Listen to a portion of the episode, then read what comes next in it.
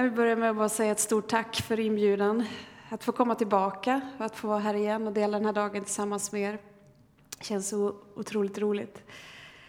Jag ska läsa tillsammans med er från första Petrus brev idag. Och ehm, jag tror att vi lever i en tid där man nästan mer än någonsin söker vår identitet vårt syfte, varför vi finns till här på jorden. Jag tror att det präglar oss också som troende. Att gång på gång få påminnas om var vi hittar vårt värde, vems vi är och vad allt vi är och gör leder till och för vem vi gör det. Eh, vilka är vi som Guds folk? Vems är vi? Vad är det för liv som Gud kallar oss att leva? Har du märkt att vi ofta har en förmåga att dela upp livet i andligt och oandligt, i kyrkligt och privatliv och kanske när man kommer en sån här dag till en konferens så kanske man kommer just med en hunger efter att få, få bli upp, uppmuntrad och upplyft i det andliga livet. Men vet du, Gud delar inte upp våra liv på det sättet utan han har skapat ett liv. Och det som han gör i oss påverkar allting, hur vi lever vår vardag, hur vi tänker om oss själva, hur vi relaterar till varandra, hur vi får leva ut i vår vardag. Och eh, när vi ska läsa en text här nu i första Petrus brev så kommer vi in i ett sammanhang där Petrus får skriva ett brev till församlingarna som hade fått ta emot de goda nyheterna om Jesus Kristus, men de har också fått uppleva mycket lidanden och mycket svårigheter och de hade tappat lite perspektivet av, var det så här det skulle bli? Vad, vilka är vi egentligen? Är det värt att kämpa? Livet blev inte riktigt som vi hade tänkt oss. Kanske det är så för dig och mig också. Vi ibland möter lidande, vi möter prövningar. Vi lever i en tid också där inte alla bara applåderar runt omkring och säger underbart att du tror på Gud, eller, utan det är kanske bara mycket frågetecken. Och vi undrar Gud, hur har du tänkt? Vad, vad, vad är perspektivet? Och hur ska vi förhålla oss till att de vi är och varför vi är här? Och så får Petrus påminna dem om hoppet. Och vem de är, vem de tillhör och, och vilken typ av folk vi är. Och, och vi kastar oss in i den texten i kapitel 2 och från vers 9. Men ni är ett utvalt släkte, ett konungsligt prästerskap, ett heligt folk, ett Guds eget folk, för att ni ska förkunna hans härliga gärningar han som har kallat er från mörkret till sitt underbara ljus. Ni som förut inte var ett folk är nu Guds folk. Ni som inte hade fått barmhärtighet har nu fått barmhärtighet. Mina älskade, jag uppmanar er som främlingar och gäster att hålla er borta från de kötsliga begären som för krig mot själen Uppför er väl bland hedningarna så att de, när de anklagar er som förbrytare, ser alla goda gärningar ni gör och prisar Gud den dag han uppsöker dem. Vi ska titta på tre saker utifrån den här texten där vi får bli påminda om att vi som Guds folk är just ett speciellt folk. Vi har ett speciellt uppdrag och vi lever med ett speciellt syfte.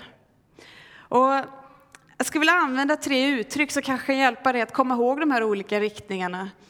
Jag tror att vi är kallade att vara aliens, därför att den här texten talar om att vi är gäster och främlingar. Vi tillhör ett annat rike. Jag tror att Gud kallar oss att vara ambassadörer, att få representera det riket i våran värld. Och jag tror att Gud kallar oss att vara artister eller konstnärer där vi får leva hela vårt liv, som vi hör här i sången, till Guds ära. Häng med så börjar vi med den första. Aliens, ett liv som tillhör Gud. Vet, vi läste i texten att ni är ett utvalt släkte, ett heligt folk, ett Guds eget folk. Ni som förut inte var ett folk är nu ett folk. Vi kan se, vi är skapade av Gud, för Gud.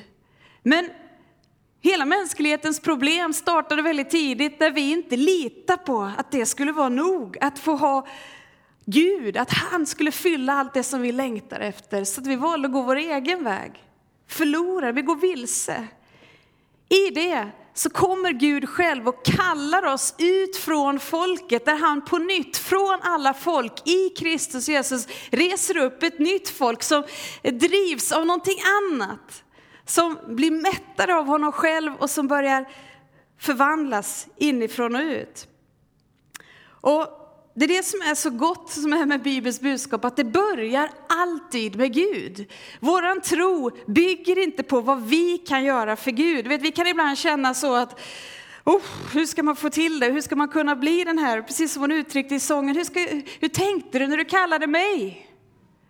Men de goda nyheterna, evangelium, det är att Gud gör för oss det vi inte kunde göra för oss själva.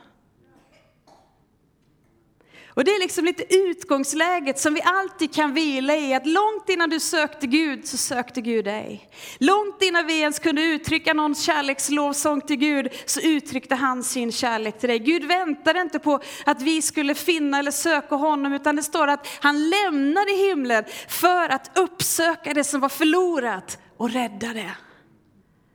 Det är vårt utgångsläge. Vi som inte förut var ett folk är nu Guds folk. Det betyder också att vi inte tillhör oss själva.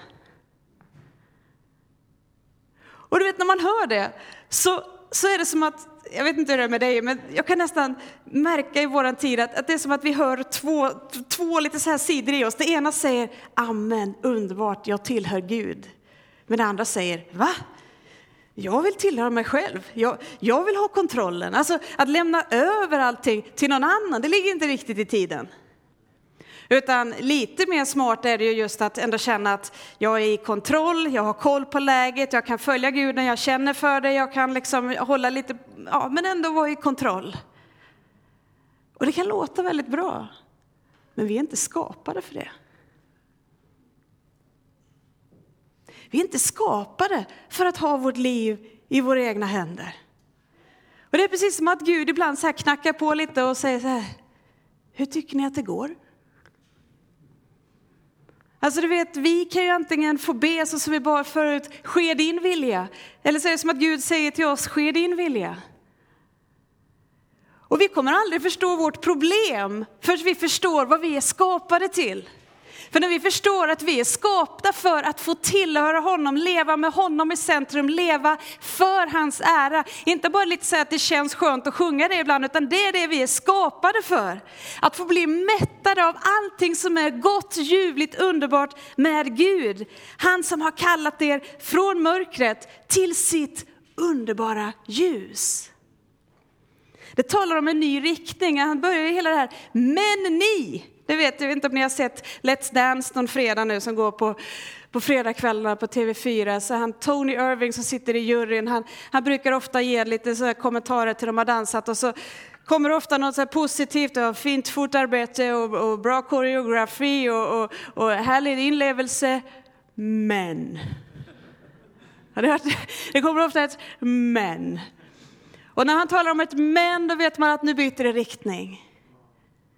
Och det är det här som är, när Petrus får skriva till dem och säger, jag förstår att ni upplever mycket, ni är, men tappa inte perspektivet av vem ni är. Tappa inte perspektivet av vem ni tillhör. Himmelens skapare, himmelens Gud har klivit in i vår värld, i vårt liv för att fylla oss med sin barmhärtighet, med sin nåd, med sitt ljus. Vi är Guds folk. Och så fortsätter texten. Mina älskade, jag uppmanar er som främlingar och gäster att hålla er borta från de kötsliga begären som för krig mot själen. Det här kommer tydligt, främlingar och gäster. Jag vet man talade kanske ibland mer om det förr och sjöng om det, men det blir som att vi ibland tappar perspektivet för vi har det så bra här och vi hoppas på att vi ska upp, få allting som vi längtar efter här och nu. Och så blir vi ofta besvikna för att vi får inte det så perfekt som vi hoppas på. Men det är för att vi skapade för någonting annat. Himlen har brutit in, Guds rike börjar träda i kraft, men en dag ska det ut i full kraft och det är det de behövde bli påminda om. Mitt i lidande, mitt i saker som vi går igenom, så kan vi få lyfta vår blick och veta att jag lever inte bara för här och nu, jag tillhör ett annat rike, jag är bara gäst, jag är bara främling, jag är bara här för en tid. Det är vårt hopp, att en dag men inte bara ett hopp om att en dag, utan också ett hopp om att det där riket har redan nu kommit oss till del av det kraft och det arv som vi äger. Men det betyder också att med det perspektivet så kan vi få leva redan här och nu och veta att ja, men vi är annorlunda. Du vet, ibland så försöker vi för mycket att passa in. Och en del av er ni passar in så bra så att ni inte sticker ut överhuvudtaget. Och en del av er ni sticker ut alldeles för mycket så ni passar inte in någonstans. Och det är lite det här vi behöver hitta balansen av att vi, vi kallar att få leva i världen, men inte av världen. Att få vara drivna av någonting annat. Att, att om den här världen som präglas av köttets begär, som faktiskt för krig mot själen. Där kan vi få bli påminna om att vi tar våra direktiv från någonting annat, ett ljus, en sanning som präglar oss, som förvandlar oss, som formar oss, som påminner oss om vem vi är och vart vi är på väg. Därför, om jag är seriös i mitt liv att verkligen mena det som vi sjöng förut, till din ära, så behöver jag vara beredd på att människor kommer att se mig lite som en alien. Och det är okej. Okay. För jag är det också. Vi är hans folk. Vi är avskilda för honom. Men även fast vi är avskilda så är vi inte kallade att vara isolerade. Utan det är det som det leder till fortsättningsvis. Varför? Ja, till det andra, för att få vara Guds ambassadörer. Ett liv på uppdrag från Gud. För vi läste i texten, för att ni ska förkunna hans härliga gärningar. Det här är vår position, att få representera kungen. I en värld som fullständigt har räknat bort Gud, nonchalerar Gud, fortfarande längtar efter mening och alltihopa det här, men har räknat bort sig, är vi här för att förkunna hans härliga gärningar. Och när vi talar om det här med att få vara med och nå ut, att få beröra människor, så kan vi ibland känna lite kramp kring det kanske. Kanske inte i Karlstad, men vi, vi gör det i Skåne i alla fall ibland. Hur vi ska få till det och vi på något sätt ser lite det som det yttersta målet för församlingen, att det är att vi ska bli missionerande. Men vet du vad, det är egentligen inte det yttersta målet. Det yttersta målet, det är vår tillbedjan inför Gud. Att få finna vårt hem inför honom. För om du tänker dig den dagen vi kommer till himlen och får vara med Gud i evighet, inte kan vi se att vi kommer springa runt och evangelisera och dela ut traktater och vinna över, utan där är det ju att vi ska få bara få vara med Gud i evighet. Men varför behöver vi då få vara med och dela med oss? Just för att tillbedjan saknas. Därför att människor förgäves söker sin mening i allting annat än Gud. Men därför så kommer Gud alltid till sitt folk först och säger, vet du vad? Jag ser att ni också har en tendens att tappa perspektivet av vart ni kan finna er mening, vart ni kan ha er glädje. Det är i mig. För ibland så är det som att vi fortsätter leva på att hoppas att det är så många andra saker som ska ge oss det. Och så tänker vi, ja men nu kan Gud hjälpa mig att uppnå det. Gud, du kan ge mig det där nya jobbet. Gud, du kan hjälpa mig med det här. Och vet du vad, det kan han. Men han vet också att det är inte de sakerna i sig som kommer fylla dig med det som du behöver. Utan det är att vi tillhör ett annat rike. Att vi får bli fyllda, att han är nog. Kristus är nog. Så därför så är det som att Gud gång på gång vill föra oss till slutet av oss själva. Där vi får inse att det kanske hade satt mitt hopp till det där projektet, till det där jobbet, till de här olika sakerna som Gud med glädje vill ge oss som gåvor. Men det som blir vårt problem är när vi behandlar det som en givare, som källan till vår glädje. När Gud är den källan så ger han oss gåvor som vi får njuta av till hans ära. Men du vet, när vi ska få vara hans ambassadörer så kommer vi aldrig kunna ge någonting som vi inte själva har. Utan Gud vill att fylla oss så att vi får bli mättade av hans glädje, så att vi förstår att det är inte oss själva, att vi är så starka, disciplinerade, duktiga som vi går ut och gör saker för att samla någon slags poäng. Det finns inga poäng att samla, det är hans verk. Men när vi får bli mättade, när vi får bli fyllda, när vi får bli påminna om hans godhet, då kan vi få börja reflektera den ut till människor som lever i tomhet, som lever i hopplöshet.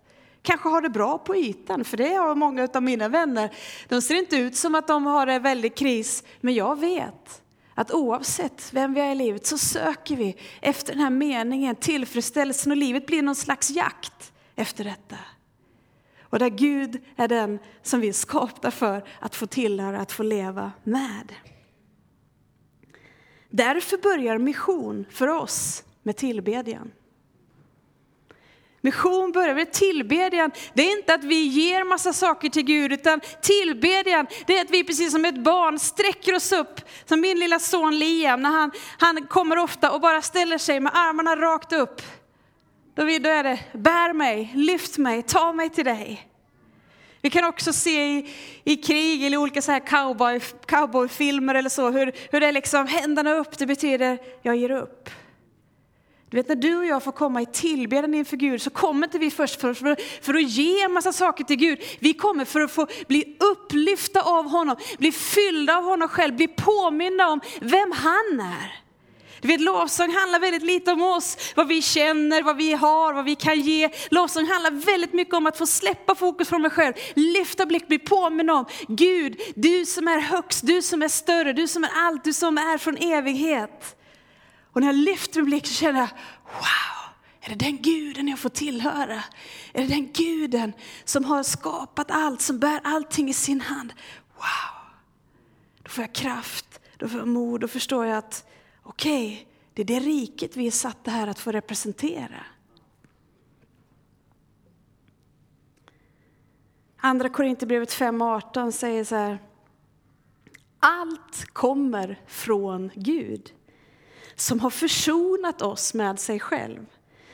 Han tillräknar inte människorna deras överträdelser och han har anförtrott åt oss försoningens ord. Vi är alltså sändebud för Kristus. Det är Gud som förmanar genom oss. Vi ber och Kristi vägnar. Låt försona er med Gud. Tänk dig på en, någon som är på en ambassad någonstans. Man befinner sig i ett annat land, men man är där för att representera sitt hemland. Man är inte där för att liksom, eh, utföra massa saker, man är där för att skapa relationer, för att bygga broar.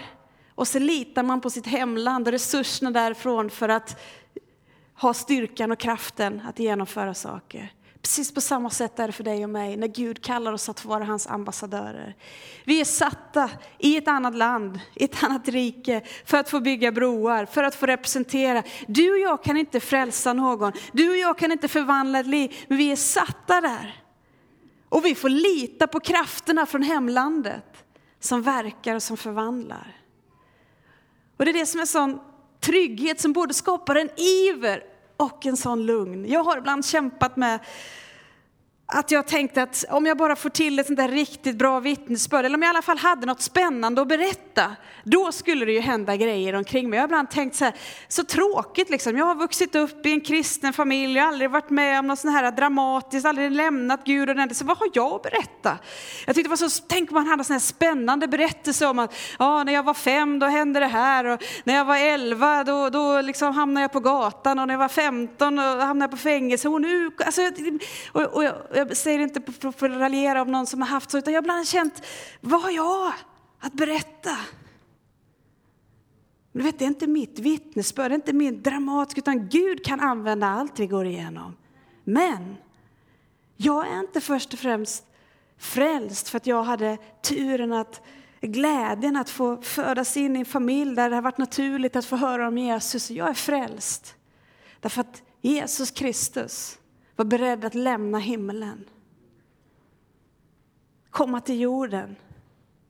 Dö min död på ett kors för att betala priset för min synd. Därför är jag frälst. Och du vet, att få leva i den tacksamheten att han har gjort det för mig. Det betyder att vi kan få vila i att Gud verkar med sitt ord till människor. Jag har sett det så många gånger i människor runt omkring mig som tydligt har deklarerat att Sara, jag tror inte alls som du tror. Och det är nästan den vanligaste kommentaren bland mina vänner utanför kyrkan. Att det är liksom inte bara så här när jag berättar om att jag har en tro så bara intressant, det låter väldigt logiskt, jag tar det och jag vill också ta emot det. Utan ofta så här, nej, alltså jag, ja det låter ju kanske bra men jag kan inte tro. Jag vet du vad jag brukar säga då ibland? Det kan inte jag heller. Jag tror inte att tron är någonting vi bara kommer upp med utan Bibeln talar om att tron är en gåva som kommer av att få höra de goda nyheterna om Kristus. Jag har haft en vän nu som jag har fått vara väldigt nära under några år. Och någon av de första gångerna hon kom till kyrkan så gjorde hon, sa hon just det efteråt, det var jag som hade predikat. Hon sa, intressant att vara med men jag håller verkligen inte med dig. Jag tror inte alls så där men ja, vad kul. Och så pratade vi lite vidare om hur hon trodde på olika saker och, och hon följde med någon gång igen och, och så sa hon efteråt att det är så konstigt, sa jag tror ju inte alls som ni tror. Jag tror ju inte på Gud på det sättet. Ändå är det precis som att när jag sitter där och lyssnar, så varje gång han talar där framme så är det precis som att den där guden som jag inte tror på, som att han söker kontakt. Och liksom nästan så här skrapar på min yta och det är ju obehagligt, så för om det är sant, då förstår jag att jag måste kapitulera och lämna det som jag har trott på och ta emot det. Du vet, det är kraft i evangeliet. Hon har fortsatt att följa med oss en del till kyrkan. Inte lite så här, kan, det kan gå flera månader emellan ibland. Och för en tid sedan så sa hon till mig efter gudstjänsten att du, efter slutet av gudstjänsten när ni berättar där att om det är någon som vill ta emot Jesus och börja tro på honom så kan man räcka upp sin hand. Då, då kände jag att det började hända någonting i mig. Så att jag nästan längtar efter det, men jag vet inte om jag vågar. Så jag, jag tog mina händer och jag stoppade ner dem i byxfickan och jag satte mig på dem. Så. Den processen har bara pågått. Nu vid nyår så fick vi tillsammans med några vänner var, fira nyår tillsammans. Och mitt i hennes nyårstal så bara uttrycker hon att tänk om det här är året där jag ska våga släppa taget. Så fick vi starta det här året med vänner som tydligt har deklarerat jag tror inte alls som du tror. Och vet du vad, när Gud sänder ut oss som ambassadörer så är det inte för vår vältalighet, för våra fina formuleringar. Gud längtar efter att få fylla dig med sig själv. Så att vi vet att när vi lever på liksom utsända från ett annat rike så vet vi att vi är här bara för att få reflektera det som Gud har gjort i oss. Som en typ av smittande tro skulle jag kunna säga. När min son Liam för några år sedan hade vattkoppor så fick han stanna hemma från förskolan för att han bar på en smitta. Han kunde knappt prata så han kunde inte förklara vad det var som var fel med honom. Och, men det, var inte, det låg inte i det. Utan det räckte med att folk var nära honom så blev de smittade om de inte hade haft det för att han bar på en smitta. Och vet du, så tror jag det är ibland. Vi lägger sånt kramp i att vi ska kunna vittna och vi ska kunna förklara och vi ska kunna. Men Gud vill smitta oss med sig själv, med sin kärlek, med sin nåd, med sin kraft så att vi bara får vara bland människor. Och Gud vill förvandla oss inifrån ut och förstå att vi är inte här för att leva för oss själva. Vi är här för att leva för hans ära. Vi är här för att leva för andra människor och i det så kan Gud använda våra olika personligheter, våra olika gåvor, våra olika scenarier vi har varit med om i livet till och med. Så att det kan få bli till hans ära. Och i det så föds en längtan att kanske få komma med, att få komma med en gemenskap, komma till gudstjänst, där ordet får verka. Och du vet, det här är inte en viss sektion av kyrkan som vi ibland kan tänka att de som är lite extra laddade, de som är eh, lite viss personlighet, väldigt framåt, duktiga på att ta kontakt, de kallar nog ut till evangelister. Nej, nu talar vi om ett brev som skrivs till församlingen. Du vet, Gud kallar oss att få förstå vem vi tillhör, varför vi är här, i någonting som vi är tillsammans. Hur ska vi då göra detta till sist? Ett liv som ärar Gud.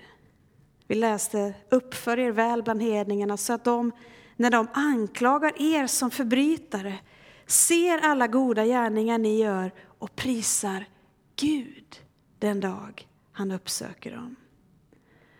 Jag tror att Gud kallar oss och utmanar oss. Att inte bara tänka kyrka som aktiviteter och olika verksamheter där vi kanske gör det mer utåtriktat eller mer för oss själva. Utan jag tror att Gud har kallat oss. Jag tror att det finns en anledning varför du bor just där du bor. Jag tror att det finns en anledning varför du går på just den skolan som du går på. Varför du tränar i det fotbollslaget, varför du satt på den arbetsplatsen. Därför att Gud längtar efter att hans rike och hans härlighet ska få bli synlig. Inte genom att vi är perfekta, starka, duktiga som vi ibland tror att vi ska vara så präktiga och vi undrar, men Gud hur tänkte du, hur ska du använda mig? Ja det är ju inte vi som är fantastiska, det är ju han som är fantastisk. Och det är ju det som blir ett vittnesbörd, att mitt i våra trasigheter där vi också kämpar med att få ihop våra äktenskap och barnuppfostran och ekonomi och komma i tid till jobbet och allt vad det är, vårt humör, så verkar Gud därför att han är nådefull. Det är det som är vårt vittnesbörd. Hade det varit för mig, vem är jag? Men nu handlar ju inte det här om mig. Utan det handlar om att en Gud från ett annat rike har gripit in i vår värld på grund av sin kärlek. Han vill mätta oss med sitt goda. Han kallar på oss så att vi därför, precis som första Korinthierbrevet talar om att om ni äter eller dricker eller vad ni än gör, gör allt till Guds ära. Och jag vet inte hur det är med dig, men jag har alltid kämpat med lite så prestationsångest i livet och när jag hör det så känner jag hur i hela världen ska det gå till? Att liksom göra allt till Guds ära. Jag behöver ju inte tänka länge för att tänka bara hur den här dagen har varit med tankar man har tänkt och olika saker och man tänkte Gud, det går ju inte. Men du vet, det handlar inte om vår prestation av hur vi ska få till det. Den största utmaningen är inte att vi har misslyckats i att på något sätt förstärka Guds ära. Utan det som vi ibland har misslyckats i det är att själva få finna glädjen i Gud och på så sätt reflektera Guds ära. Du vet, vi kan få leva kanske olika saker vi kämpar med som är viktiga för oss. Där Gud har gett oss det som gåvor att njuta av. Men mitt i det så kan vi få behandla olika gåvor och veta att det är just gåvor och på det sättet veta att min källa, det är du Gud. Och därför när vi lever mitt bland människor, vi kan ha ett bra jobb, vi kan ha en bra inkomst och mitt i det veta att mitt liv, mitt värde, min identitet står inte och faller med den här positionen, med den här lönechecken, med olika saker, utan jag har fått det att förvalta. Men jag tillhör ett annat rike och mina direktiv och vem jag är tar jag från Guds ord till mig. För du vet, det börjar aldrig med våra gärningar, det börjar alltid med våra begär. Gud vill förvandla oss inifrån och ut, att förstå vilka vi är. Tänk om Gud skulle kunna få forma oss på det sättet att vi vågar komma till slut av oss själva, släppa taget och säga Gud, börja med mig. Jag tror Gud att jag är lite vilse faktiskt. Jag går hit regelbundet. Det är ju så man gör om man är kristen. Men om jag ska vara helt ärlig så har jag något lite tappat bort Gud. Din härlighet, din ära. När jag tänker din ära så tänker jag vad jag ska göra för dig, men när du tänker härlighet så tänker du hur du vill fylla mig. Och jag håller krampaktigt kvar en massa saker som jag hoppas på, men jag blir ständigt besviken. Men tänk om vi den här helgen kunde få ta ett första steg att få släppa taket och säga Gud, börja med mig. Börja med att påminna mig vem jag är, varifrån jag kommer. Fyll mig med ditt goda och hjälp mig att få ta det liv som jag har. Att få leva det inför dig, inte först och främst inför människor, vad de tycker, vad de tänker, vad de sätter för värde på mig.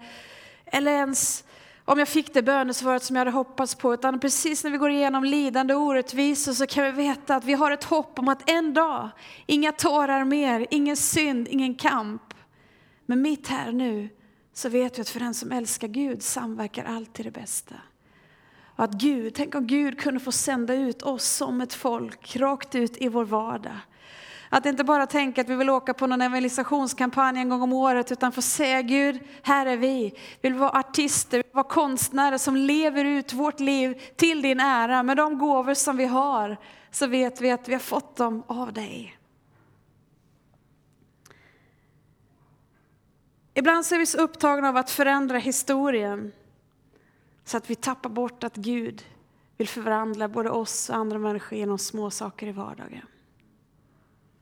Vi ska gå mot avslutning nu så att ni kan få komma upp, Louise, och ska vi för sjunga någonting för oss också. Men vet du, det finns så många små saker som Gud kallar oss att få vara en del av i det vardagliga, i det enkla.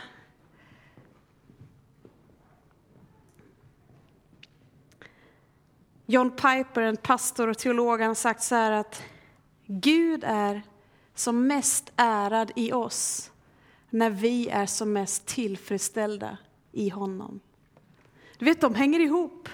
Vi kan ibland tänka liksom att det är två olika saker, men det är när vi har vår glädje och vår tillfredsställelse i honom som Gud blir som mest ärad i oss också. Därför att tillfredsställda människor syndar inte. Alltså hela grejen att vi syndar det är ju på grund av att vi inte är tillfredsställda. Så vi, vi hoppas på massa olika saker som vi vänder oss till istället för Gud. Men Bibeln talar om att det finns ingenting på den här jorden som kan tillfredsställa oss på det sätt som Gud kan göra. Och det handlar inte om perfektion utan det handlar om riktning. Där Gud vill börja med dig och mig. Jag ska avsluta med att läsa från Romarbrevet kapitel 12. Och jag läser från en översättning som heter The Message på svenska. Jag skriver Paulus här. Detta är alltså vad jag vill att ni med Guds hjälp ska göra. Ni ska ta allt ni gör i det vanliga vardagslivet. Sova, äta, jobba, gå och bära fram det som ett offer till Gud. Att ta emot och acceptera det som Gud gör för er är det bästa ni kan göra för honom. Bli inte så välanpassade till samhället ni lever i att ni passar in utan att tänka. Ha istället alltid Gud i tankarna. Då kommer ni förändras inifrån. Ska vi be tillsammans?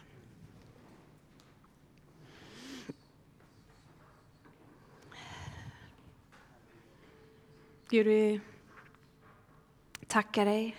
Vi ber till dig just nu. Tack för ditt ord som har gått ut. Jag vill ta en stund av överlåtelse, Gud, till dig just nu. Tack för att det är sant att du är allt som vi behöver. Förlåt oss för att vi inte litar på det, Gud. Det är så mycket annat som lockar, det är så många olika saker som drar och som du har gett oss att få njuta av. Men förlåt oss när vi sätter allt vårt hopp till det. Och vi ber Gud när vi tänker på vilka vi är som kyrka, att vi inte först ska tänka på vad vi ska göra för dig, utan hjälp oss att bli påminda om vad du har gjort för oss. Och få bli mättade, få bli fyllda, förvandlade av din nåd. Du ser inte på oss med vad vi får till eller inte får till, utan du längtar efter att få mätta oss med ditt goda. Du är den som vill fylla våra begär.